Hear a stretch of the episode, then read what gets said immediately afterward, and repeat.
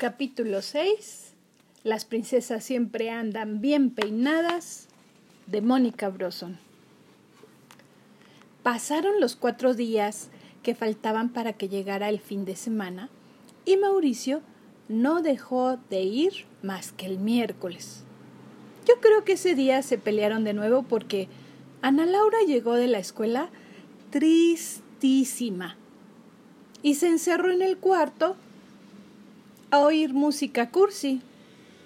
Era verdaderamente aburrido tener una hermana así. ¿Qué se hace en estos casos? Yo ya había hecho lo del frasco en el congelador, pero parecía ser que no había servido de nada. También traté de hacerle un poco de plática, pero cuando entré en el cuarto estaba en la cama boca abajo abajo con la almohada en la cabeza y la música cursi a todo volumen. Le conté un poco de la escuela, un poco del programa de televisión que acababa de ver, un poco de la telenovela que ella ve y que estaba a punto de empezar. Pero todo fue inútil.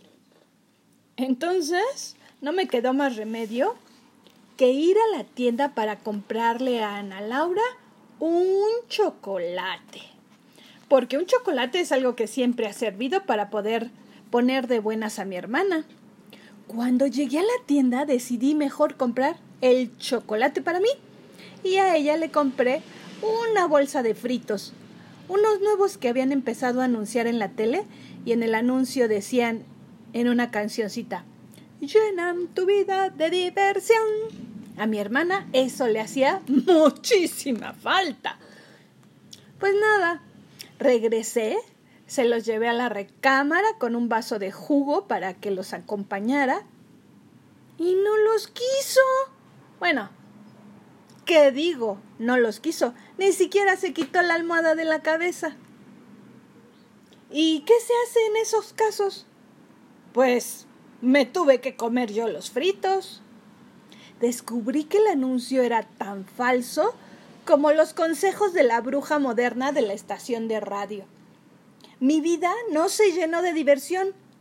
Y lo único que pasó fue que después de comerme el chocolate y los fritos, ¡ay! me dio un dolor de panza. Espantoso. Cosa muy extraña porque yo me puedo comer un tabique y no me pasa nada. Mi papá siempre dice que mi estómago debe de ser de acero inoxidable. Y mil veces antes me había comido no solo un chocolate y una bolsa de fritos, sino un domingo completo de comida chatarra. Y nunca me había pasado eso. Tal vez eran los corajes que pasaba por ser solidaria con mi hermana. Total, que el tal dolor de panza me hizo tumbarme en la cama igual que Ana Laura ¿Tú de qué te quejas? A ti solo te duele la panza, me dijo. ¿Y a ti qué te duele? A mí me duele el corazón. Si hubiera un Oscar a la cursilería, mi hermana se lo hubiera ganado por unanimidad de la academia y del mundo entero. ¿Sí o no? Pero de todos modos me di cuenta de que era más grave de lo que pensaba.